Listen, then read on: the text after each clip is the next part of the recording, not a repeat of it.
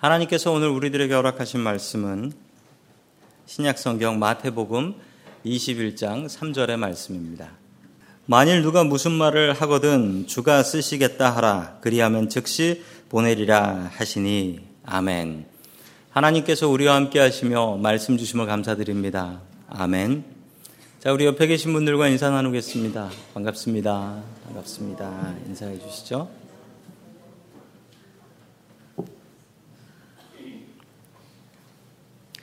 제가 전에 다녔던 교회에 교회 관리하는 집사님이 계셨습니다. 키가 좀 작고 통통하신 분이셨는데 제가 교회에서 일하는 그 관리 집사님 중에 가장 불친절했습니다. 엄청나게 불친절하고 반말, 늘 반말이었고 게다가 좀 이상한 분이었던 것은 혼자 막 자기 혼자 막 이상한 얘기를 하고 있어요. 저런 분이 교회에서 일을 하고 있나 그런 생각이 들었는데 제가 다른 집사님을 통해서 이분의 이야기를 들었는데 어, 제가 오해를 아주 많이 했더라고요. 원래 그분이 교회 앞에 있던 거지였답니다. 거지였는데 이분이 왜 거지가 됐냐면 삼천교육대에 끌려갔었대요.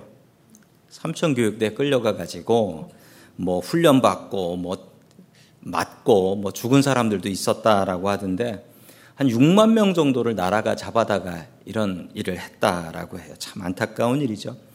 이분이 멀쩡한 분이었는데 그 삼성교육대 끌려가서 정신 이상까지 오게 된 분이고 그래서 거지로 살던 분이었습니다. 이분을 너무 불쌍히 여겨서 교회에서 그러면 교회에서 쓰레기 치우는 일 해라. 그럼 된다. 그러면 먹고 살 수 있다. 그래서 이분을 그 교회에서 쓰레기 치우는 일을 시킨 겁니다. 제가 이 얘기를 듣고 나니 마음이 너무 미안하고 또 그분을 바라보니 그 전까지는 저분은 왜 저래 그랬었던 마음이 완전히 사라지고 사랑의 눈으로 바라볼 수 있게 되었습니다. 그러면서 드는 생각이 야 교회가 저런 곳이지 쓸모없는 사람들 쓸모 있게 만들어 주는 곳이 교회가 아니든가 다시 한번 교회가 어떤 곳인지 생각하게 되었습니다. 교회는 그런 곳입니다. 교회는 쓸모없는 사람들이 모여서 주님의 이름으로 쓸모 있게 되는 곳입니다. 오늘 모이신 성도 여러분들, 주님께서 쓸모 있는 사람으로 만드셨습니다. 주님의 쓰임 받는 사람들 될 수 있길 축원합니다. 아멘. 첫 번째 하나님께서 우리들에게 주시는 말씀은 인생의 주인은 하나님이시다라는 말씀입니다. 인생의 주인은 하나님이시다. 자, 마태복음 21장 1절의 말씀을 같이 봅니다. 시작. 예수와 그 제자들이 예루살렘에 가까이 들어 올리브 산에 있는 백박의 마을에 들어섰다. 그때 예수께서 두 제자를 보내시며 아멘. 예수님께서 지난주에 여리고를 지나가셨습니다. 거기서 두 명의 소경을 고쳐 주셨지요. 그리고 예수님께서는 바로 예루살렘으로 올라가셨습니다. 왜 예루살렘을 올라간다라고 이야기하냐면 수도기 때문에 그런 게 아니라 진짜 올라가야 됩니다. 그 화면에 보면 그 여리고가 저 바닥에 보이죠? 해수면보다 훨씬 밑에 있는데 마이너스 258m입니다. 예루살렘은 플러스 754m. 그래서 약 1000m 이상을 가파르게 올라가야 되는 길입니다. 예수님께서는 예루살렘 성 들어갈 준비를 하셨는데요. 그 준비로 제자 두 명을 부르셔서 명령을 하셨습니다. 우리 21장 2절의 말씀 계속해서 봅니다. 시작. 그들에게 말씀하셨다. 맞은편 마을로 가거라. 가서 보면 나귀 한 마리가 매여 있고 그 곁에 새끼가 있을 것이다. 풀어서 다니게로 끌고 오너라. 아멘. 그 맞은편 마을에 가면 나귀 한 마리가 매여 있을 것인데 그 옆에 새끼도 있을 것이다. 라고 얘기합니다. 풀어서 가지고 오라. 라고 명령하셨습니다. 어, 소도둑이 하나 잡혔습니다. 소도둑이 잡혔는데 소도둑한테 물었습니다. 너 왜 소를 훔쳤냐? 라고 물어보니까 소도둑이 이렇게 얘기했대요. 길에 끈이 있길래 끈을 주셔서 가져왔더니만 뒤에 소가 있대요. 라고 했대요. 이것과 뭐가 다릅니까? 매어 있는 나귀가 있는데 그 옆에 있는 새끼를 가지고 오라는 거예요. 풀어서. 나에게 가지고 오라. 이 얘기랑 똑같은 겁니다. 주인이 있는 나귀를 풀어가지고 가져오라 그러면 그게 나귀 도둑놈이지. 아주 엉뚱한 명령입니다. 무엇에 쓰신다라는 얘기도 없고, 뭐 내가 주인한테 얘기했다, 뭐 이런 얘기도 없고, 그냥 하라는 거예요. 그런데 이 두 제자가 아무 소리 안 하고요. 그냥 가서 그대로 합니다. 이 마음을 우리가 본받아야 됩니다. 이 두 제자는 주님, 도무지 이해가 되지 않는데 뭐에 쓰실 겁니까? 미리 주인한테 얘기해 놓으신 거예요. 이렇게 꼬치꼬치 캐묻지 않았습니다. 그냥 믿고 갔어요. 우리는 종종 순서를 바꾸려고 합니다. 주님, 도대체 왜 나한테 이런 일이 있습니까? 이거 이해가 안 됩니다. 나부터 이해시켜 주십시오. 그러면 믿겠습니다. 그러다가 기회 다 놓치는 거예요.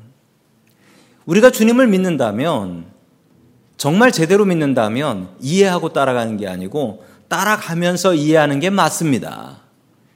이 두 제자는 그러했습니다. 주님께서 계속해서 말씀하십니다. 3절의 말씀입니다. 시작. 누가 너희에게 무슨 말을 하거든 주님께서 쓰라고 하십니다 하고 말하여라. 그리하면 곧 내어줄 것이다. 아멘. 주님께서 쓰시겠다 하면 된다라는 거예요. 그런데 이 주님이 도대체 어떤 주님입니까? 이 주님이 도대체 어떤 주님인지 이 당시의 말이었던 헬라어인 이 주님이라는 말은 아주 유명한 말입니다. 퀴리오스라는 말이에요. 퀴리오스. 이 주님이라는 말인데요. 이 주님 퀴리오스의 뜻이 무엇이냐면 이것은 지금 우리는 퀴리오스라고 하면 우리 주님, 예수님을 말하는 거지만 그 당시 2000년 전에 이 퀴리오스라는 말은 무슨 뜻이냐면요. 나의 삶의 주인, 내 삶의 소유자라는 뜻이에요. 그리고 마음대로 하는 사람, 또 어떤 뜻이 있냐면 로마 황제라는 뜻이 있어요. 세상 모든 것의 주인은 로마 황제였거든요. 그래서 퀴리오스라고 하면 로마 황제라는 말이 강했습니다. 그러나 하나님 또한 예수님을 위해서도 사용하는 말이기도 했지요. 그래서 주님께서 쓰시겠다. 제자들이 그러면 자기 주인을 위해서 쓰겠다라는 거예요. 로마 군인들이 와서 퀴리오스가 쓴다라고 하면 로마 황제가 쓴다라는 말이 되는 겁니다. 이 말을 하면 주인이 내어줄 거라는 건데 이건 말도 안 되는 얘기죠. 언제 봤다고? 당신의 스승을 언제 봤다고 내가 이걸 내어주냐? 여자분들 셋이 모여서 수다를 떨기 시작했습니다. 그러면서 자기가 최고 남편을 위해서 헌신을 한다라는 거예요. 그러면서 첫 번째 여자가 이렇게 얘기했어요. 나는 우리 남편을 대장으로 생각한다. 그래서 나는 남편의 허락 없이는 돈을 한 푼도 안 쓴다라는 거예요. 그러자 두 번째 여자분이 에이 그건 아무것도 아니다. 나는 남편을 왕처럼 모신다. 나는 모든 돈을 남편을 위해서만 쓴다. 뭐 대단한 여자분들 아닙니까? 자 그러자 맨 마지막 여자분이 그건 아무것도 아니다. 그러면서 나는 내 남편을 주님처럼 모신다. 이렇게 얘기하는 거예요. 그러자 다른 두 여자분이 아니 도대체 저 여자는 어떻게 한다는 얘기냐 귀를 쫑긋 세우고 들었더니 이 여자분이 이렇게 했어. 나는 남편이 벌어온 돈 중에 90%는 나를 위해서 쓰고 10%는 남편을 위해서 쓴다. 그래서 남편을 주님처럼 섬긴다라는 거예요. 우리가 헌금을 드립니다. 헌금을 드리는 것은 그 의미는 어떤 분은 이런 얘기 하시더라고요. 헌금은 설교 값이다.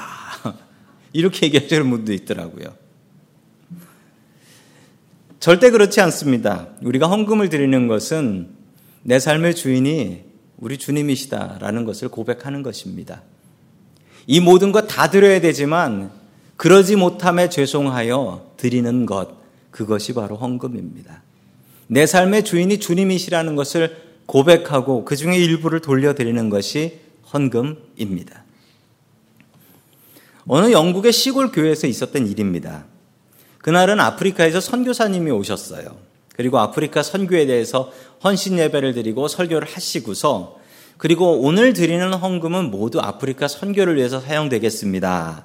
라고 헌금을 하는데 이 헌금 바구니가 도는데 어떤 꼬마 아이가 소년이 그 헌금 바구니를 봤더니 땅바닥에 내려놓고 그걸 깔고 앉아버렸어요. 그러니까 헌금 걷는 분이 너 지금 장난하지 마라. 뭐 하는 거냐? 거룩한 헌금통에 너의 더러운 엉덩이를 치워라. 그랬더니 이 아이가 장난이 아니라고 이렇게 바라보면서 제가 장난치는 게 아니고요. 제가 돈이 없어요. 제 인생을 하나님 앞에 드립니다. 제가 헌금통 안에 들어갈 수 없어서 헌금통에 올라탑니다.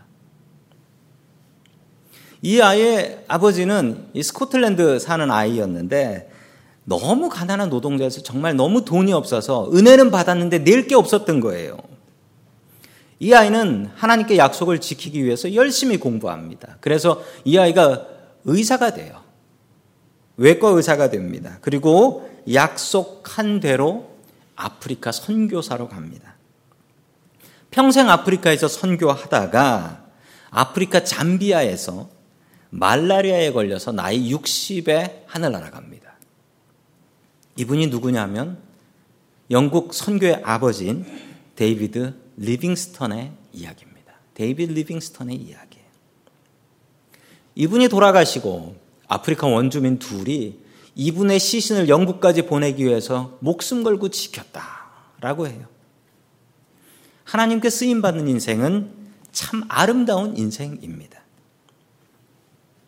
오늘 기도를 하면서 예배를 드리면서 우리는 주님을 주님 혹은 주여라고 불렀습니다. 이 말은 주님께서 내 인생과 내 삶의 주인이시다, 주인님이시다 라는 것을 고백하는 것입니다. 우리는 종종 착각하고 내 것이라고 이야기합니다. 아무것도 내 것이 없는 것은 내가 죽어서 가져갈 수 있어야 내 것인데, 끝내는 내 것이 아닙니다. 심지어 내 몸도 내 것이 아니에요. 나 죽고 나면 내 몸은 어떻게 되나요? 그냥 묻어버리든지 태워버리는 것이지 내가 가져갈 수 없어요. 내 집은 내 집인가요? 나 죽고 나면 누군가 다른 사람이 쓰겠죠. 내가 쓰는 물건들은 나 죽고 나면 어떻게 될까요?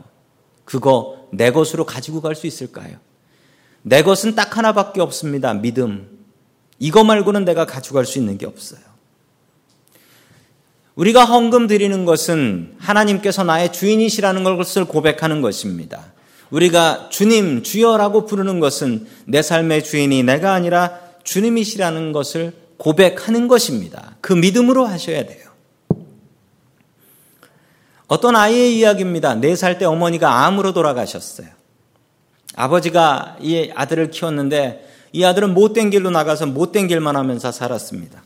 고등학교 졸업하고 술 마시고 제 마음대로 살다가 패싸움을 했어요. 싸움을 해가지고 감옥에 들어갔습니다. 감옥에 들어가서 재판을 받게 됐는데 지금부터 좀 오래된 이야기인데 그 당시엔 재판이 요즘하고 달랐나 봅니다. 판사가 이 젊은이한테 이렇게 판결을 내렸어요. 둘 중에 하나 고르라고.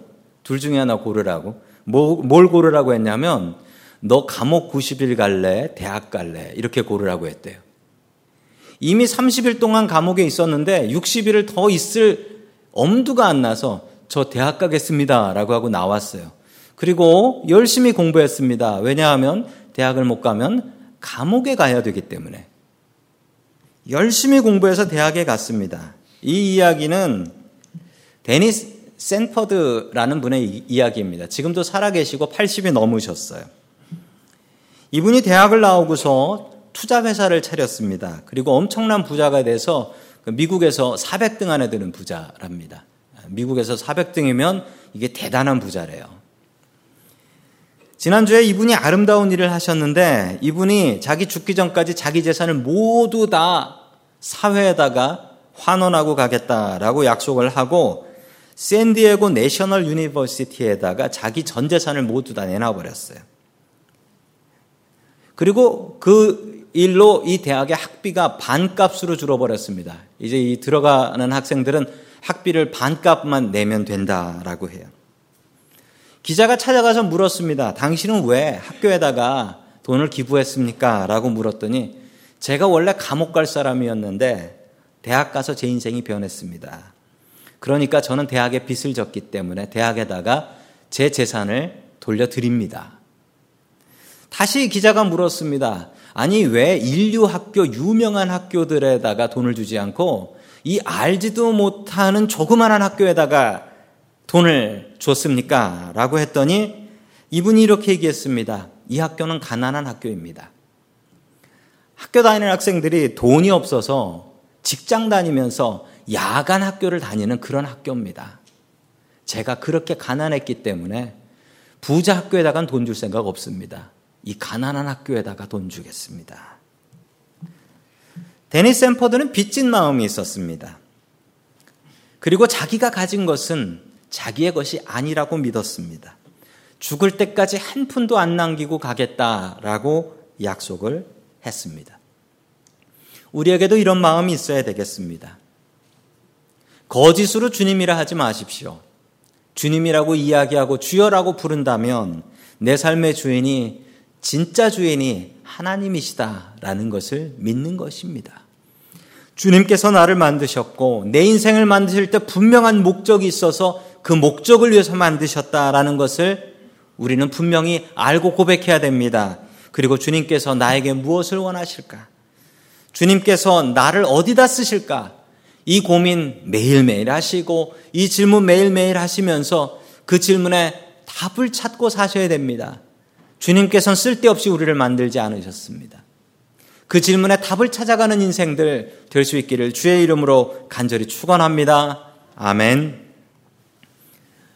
두 번째 마지막으로 하나님께서 우리들에게 주시는 말씀은 하나님께 쓰임 받는 인생이 되라라는 말씀입니다. 하나님께 쓰임 받는 인생이 되라. 요즘 세상이 너무나 빨리 변하고 있어서 따라가는 것이 너무나 힘겨울 때가 있습니다. 세상이 너무 빨리 변하고 있는데 뭐 아마존이라는 회사가 나와 가지고 세상을 참 많이 바꿔 놨죠. 여기도 그 아마존 회원이신 분들이 많이 계실 겁니다. 어, 물건을 너무 싸게 팔고 빨리빨리 배달해주고 그러니 로컬 비즈니스들이 너무 많이 망했어요. 그리고 그 한국 사람이 세운 Forever 21이라는 옷 회사도 정말 유명한 회사인데 이제 망한다고 합니다. 망해서 뱅크럽트 했다고 하고 또 역사 깊은 미국 백화점들도 문을 많이 닫아요. 그런 걸 볼 때마다 마음이 아픈 것은 저기서 일하던 직원들 그리고 캐시어 하던 분들은 어디 가서 무슨 일을 할 수 있을까? 저분들은 쓸모없는 인생이 되는 것인가? 다시 취업할 가게가 없잖아요. 가게들이 문을 닫으니까. 어떤 분들은 우버 하면 된다, 우버 드라이버 하면 된다 라고 얘기하시는 분도 계신데, 아니, 우버가 무인 운전 시스템을 만든대요. 운전 기사가 없는 택시가 온다라는 거예요. 사람들이 그걸 훨씬 더 좋아한대요. 그러면 택시 운전하시는 분들은 이제 쓸모없는 사람들이 되는 건가요? 힘들어도 트럭 운전을 열심히 하면 돈 벌고 살 수 있다라고 하는데 이제 트럭 운전도 졸지도 않고 주무시지도 않는 무인 운전으로 바뀐대요.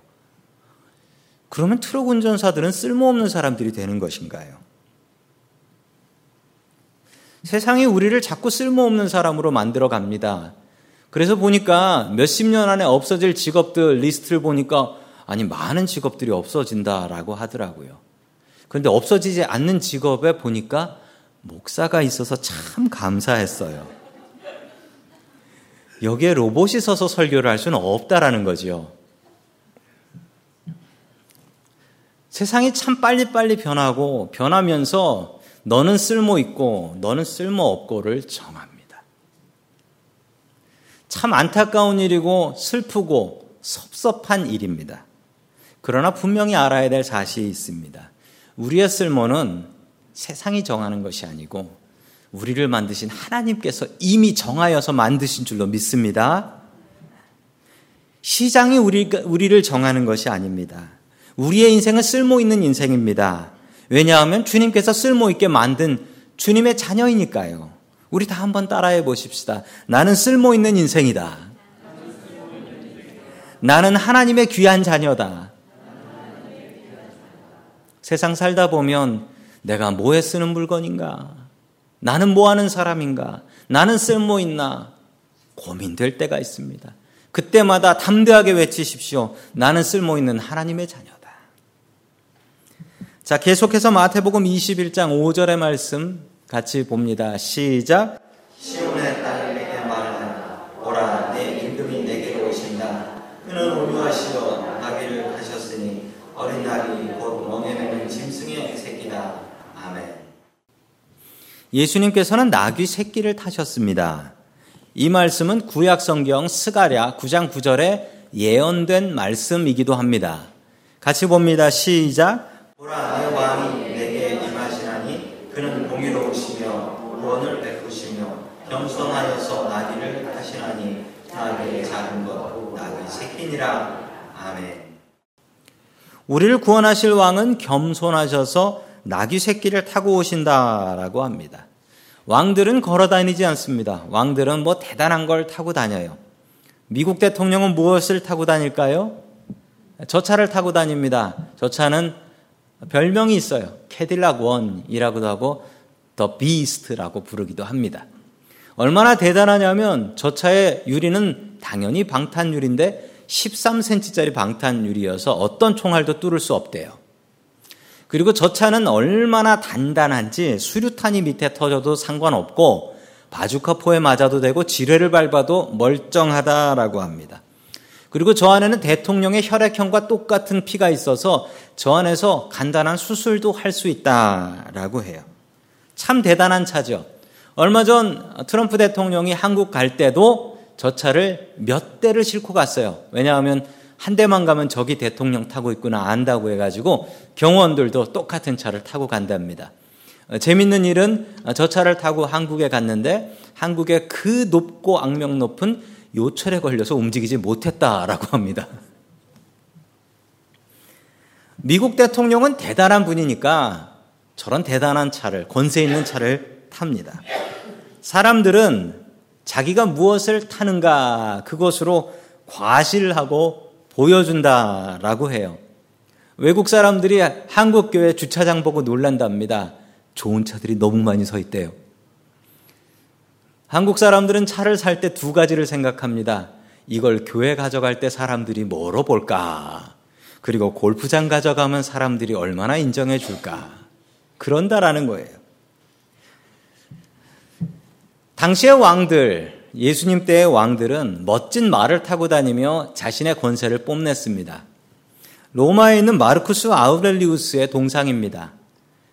저 황제는 멋진 말을 타고 있습니다. 그리고 저 말은 여러 가지로 장식이 되어 있어서 황금으로 장식되어 있어서 멀리서 봐도 저 번쩍거리는 말은 황제의 말이구나. 저렇게 금으로 장식된 말을 타고 다니는 황제는 정말 대단한 사람이다. 황제가 타고 다니는 말을 통해서 자신의 권세를 보여주고 존경을 받았던 것입니다. 예수님도 왕이었습니다. 예수님은 태어나실 때부터 유대인의 왕으로 오신 이가 누구뇨? 유대인의 왕이었습니다. 왕은 스스로 걸어 다니지 않습니다. 그래서 왕은 무엇인가 타고 성에 들어가야 되는데 예수님께서는 저 세상의 왕이 타고 다니는 멋진 공경용 말이 아니었고 짐을 나르는 나귀, 그것도 나귀 새끼를 타고 가셨습니다. 나귀가 무엇인지 잘 모르시는 분들 계실 겁니다. 화면에 보면 어떤 팔레스타인 사람 한 분이 나귀를 타고 있습니다. 별로 키가 큰 분 같지 않은데 나귀를 타니까 야, 저래 가지고 나귀가 갈 수 있을까? 나귀 불쌍하다라는 생각이 드실 겁니다. 그런데 예수님께서는 33, 33살 되신 청년이었는데 그분이 저 나귀도 아닌 나귀 새끼를 타셨으니 그 나귀 새끼가 얼마나 불쌍해 보였겠습니까? 게다가 사람을 한 번도 태워보지 않은 나귀라고 합니다. 미국의 로데오라는 경기가 있습니다. 저 말은 왜 저렇게 난리를 피우는 것일까요? 사람을 안 태워봐서 그렇습니다. 사람 태우는 게 이렇게 불편한 일입니다. 사람을 태워보지 않은 나귀 새끼가 어른을 태웠으니 얼마나 힘겹고 어려웠겠습니까? 그런데 오늘 이야기에는 아름다운 순종들이 있어요. 아까 말씀드린 두 제자, 묻지도 않고 따지지도 않고 시키니까 그냥 순종하며 나갔어요. 나귀 주인은 어떻습니까? 나귀 주인은 아니 누구한테 가는지 어떻게 되는지 돌려받는지도 모르면서 그 말에 순종하며 내어줬습니다. 나귀 새끼의 순종도 참 대단합니다. 어미 옆에 묶여 있었는데 어미 떠나서 한 번도 사람을 태워보지 않았는데 사람을 태우고요. 어딜 가냐면 예루살렘 성 올라가는 언덕이 아주 가파른 언덕이에요. 거길 사람을 태우고 올라갑니다. 너무나 대단한 순종입니다. 나귀 새끼는 분명히 행복했을 겁니다. 주님께서 쓰셨으니까요. 주님께 쓰임 받는 사람은 행복합니다. 우리의 쓸모는 세상이 정하지 못합니다. 우리의 쓸모는 하나님께서 이미 정해 놓으셨고 하나님께 쓰임 받을 때 우리는 가장 행복한 것입니다. 세상 모든 것이 주인이신 하나님이십니다. 그분이 무엇이 부족하시겠습니까? 그분이 우리의 도움이 필요하겠습니까? 내가 꼭 하나님 도와드려야 됩니까? 내가 꼭 교회 일을 도와야 됩니까? 내가 꼭 하나님의 일을 해야 하나님 나라가 옵니까? 그렇지 않지요. 내가 돕지 않아서 하나님 힘드시면 그분이 하나님 아니지요. 내가 안 돕는다고 하나님 나라 안 오면 그게 어찌 하나님 나라겠습니까? 그러나 중요한 사실은 내가 주님의 일을 하면 그것이 나의 기쁨이고 나의 영광이 됩니다. 나를 써주시는 것에 감사해야 됩니다. 그리고 주님의 일에 참여하셔야 됩니다. 교회 이름 봉사라고 하면 안 됩니다. 봉사는 해도 그만 안 해도 그만이고 하는 사람이 뿌듯한 게 봉사예요. 우리가 종이라면서요. 주님의 종이라고 하면 종이 봉사합니까? 종이 충성합니까? 종은 봉사 안 해요. 종은 충성하는 거지. 종이 봉사한다 그러면 그 종은 미친 종이에요. 우리는 주님 앞에 충성해야 됩니다. 참 훌륭하신 제가 존경하는 목사님 계십니다. 한국에 그 돌아가신 한국의 사랑의 교회 담임 목사님이셨던 오카는 목사님이 계세요. 저도 한 번 뵀는데 한 번 뵀는데도 참 저분은 훌륭한 분이구나라는 것을 느낄 수 있는 분이었습니다. 후배 목사님이 은퇴하신 목사님 옥 목사님을 찾아가서 물었습니다. 목사님, 지금까지 목회하시면서 제일 행복했던 순간이 언제입니까? 라고 물어봤습니다. 사람들 많이 모일 때입니까? 아니면 사람들이 목사님 설교 듣고 변화될 때입니까? 그러자 옥 목사님이 이렇게 말씀하셨어요. 난 그런 건 별로 기쁘지 않고 하나님께서 나를 사용해 주셔서 설교할 수 있는 게 너무나 감사해. 라고 했대요. 그러자 그 후배 목사님이 다시 물었습니다. 목사님, 교인들 많이 모이고 사람들 변하는 거 안 좋으세요? 그랬더니 옥 목사님이 이렇게 말씀하셨대요. 좋긴 하지. 그런데 그게 내 마음대로 되나? 교인 안 모으면 보람 없고 또 교인 안 변하면 목회 안 할 건가?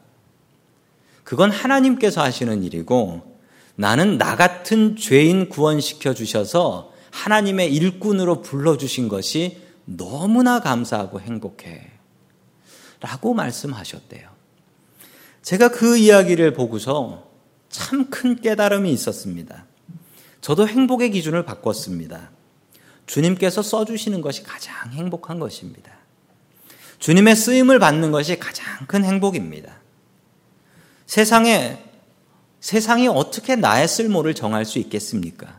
나를 만든 게 세상이 아닌데 나를 만드신 분이 나를 어디다 쓰시려고 정하신 것이지 어디 세상이 나의 쓸모를 정하겠습니까? 그리고 내가 가장 행복한 순간이 언제냐고요? 나를 만드신 분을 위해서 일할 때, 나를 만드신 분을 위해서 충성 다할 때, 그때가 가장 행복한 순간인 줄로 믿으시기 바랍니다. 아멘. 제가 초등학교 5학년 때 일이었습니다. 저희 반에 한 70명 정도의 아이들이 있었어요. 여자 선생님이었는데 아주 젊은 여자 처녀 선생님이었습니다. 그 선생님이 하루는 아이들에게 질문을 하셨어요. 우리 반에서 제일 빠른 애가 누구냐라고 물어보셨어요.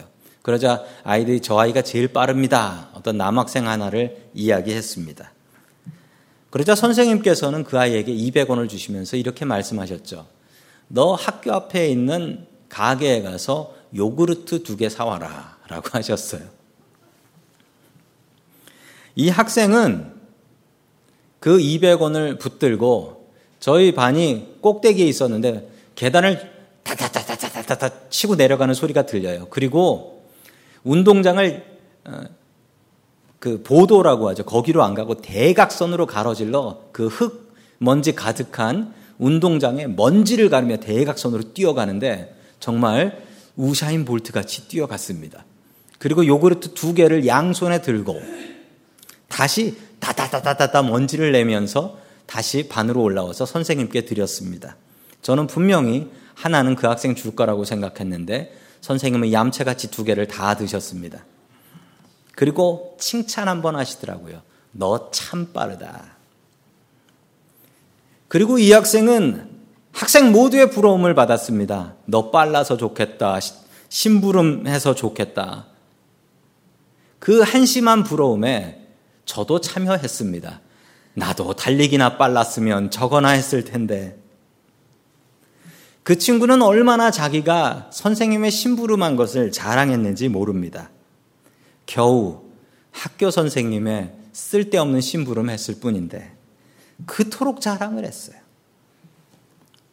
내 도움 하나도 필요 없는 하나님께 내가 무엇인가 할 수 있다라는 것은 정말 아찔한 일입니다.